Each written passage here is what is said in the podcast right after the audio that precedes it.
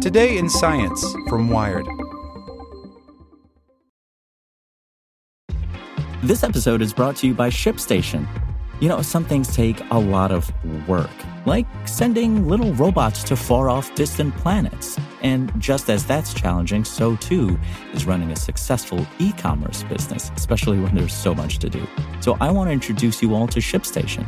Now, I love using ShipStation because of its easy to use dashboard, which makes managing orders and printing labels a breeze and super smooth. Oh, and the customer service is just out of this world.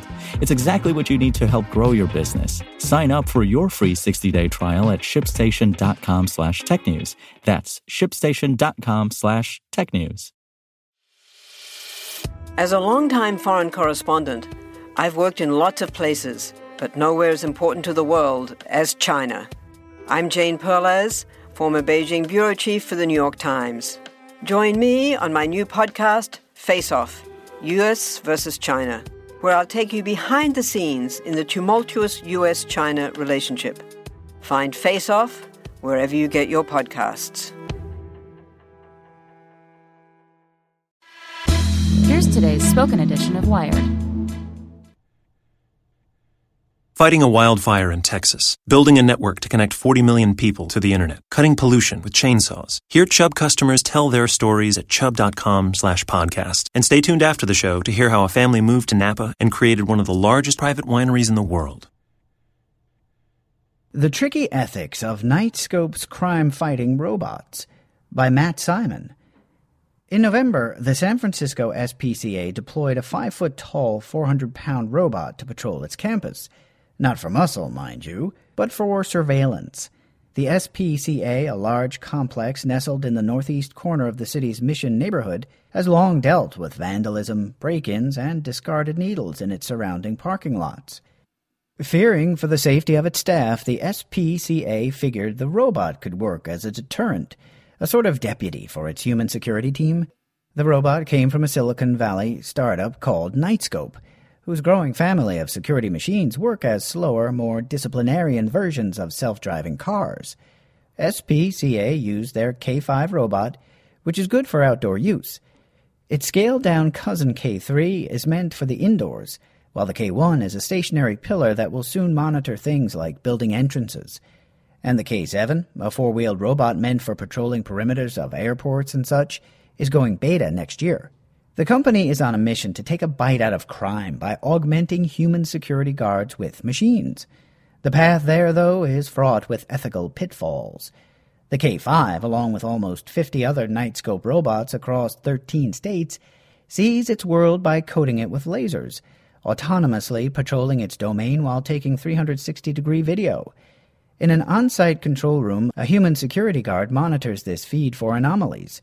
Knightscope says K5 can read 1,200 license plates a minute to, say, pick out cars that have been parked for an inordinate amount of time. If you get in the robot's way, it says, Excuse me. In the event of an emergency, the security guard can speak through the robot to alert nearby humans. The SPCA's robot patrolled both its campus and the surrounding sidewalks, while emitting a futuristic whine, working as a mobile camera to theoretically deter crime. None of these machines are equipped with tasers or flamethrowers or anything like that. This is not for enforcement, says William Santana Li, chairman and CEO of Knightscope. It's for monitoring and giving an understanding of the situation for those humans to do their jobs much more effectively. Again, the SPCA's robot wasn't meant to replace humans, but supplement them. Very simply, Li adds, if I put a marked law enforcement vehicle in front of your home or your office, criminal behavior changes. So does other behavior, it turns out. After the SPCA's Knightscope was set out on its route, homeless residents took it to task. A group of people setting up camp allegedly threw a tarp over the robot and knocked it over and smeared barbecue sauce on its sensors. Now, by this point, you probably don't recoil when you see a security camera and throw rocks at it. For better or worse, we're all under surveillance in public. But the K5 just feels different, and it elicits different reactions. In a shopping mall, the robot seems unassuming, even vaguely endearing. Kids run up and hug it. But in the outdoors, it's a roaming embodiment of surveillance, recording video of everything around it, which is particularly unsettling to people who make the outdoors their home. Keep in mind, this concept of privacy in a public area is a little bit odd, says Li. You have no expectation of privacy in a public area where all these machines are operating. Still, a camera on a wall is one thing. A giant camera that roams the streets of San Francisco is another. When you're living outdoors, the lack of privacy is really dehumanizing after a while, where the public's eyes are always on you, says Jennifer Friedenbach, executive director of San Francisco's Coalition on Homelessness. It's really kind of a relief when nighttime comes, when you can just be without a lot of people around. And then there's this robot cruising around recording you. After the San Francisco Business Times published a piece on the SPCA's foray into security robotics, public outcry grew that the organization was using the robot to roam the sidewalks around its facility to discourage homeless people from settling. The San Francisco SPCA denies its intent was anti homeless. The San Francisco SPCA was exploring the use of a robot to prevent additional burglaries at our facility and to deter other crimes that frequently occur on our campus like car break ins, harassment, vandalism, and graffiti, not to disrupt homeless people, said the group's president, Jennifer Scarlett, in a statement. Nevertheless, the group discontinued its pilot program with Knightscope last week. Deploying robots in a mall is fairly innocuous, but clearly, in a more sensitive use case like this, the ethical conundrums of human robot interaction got out of hand quick.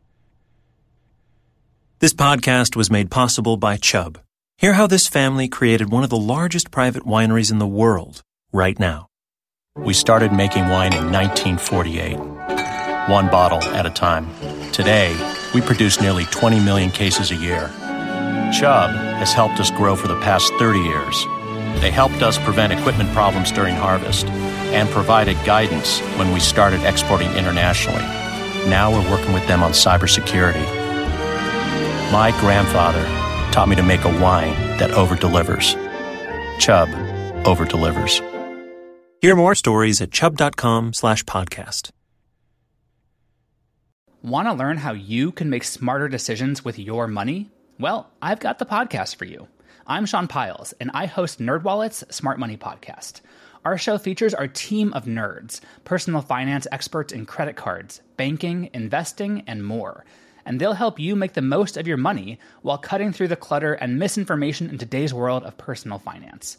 You'll get clarity on strategies to help you build your wealth, invest wisely, shop for financial products, and plan for major life events. Listen to NerdWallet's Smart Money Podcast wherever you get your podcasts.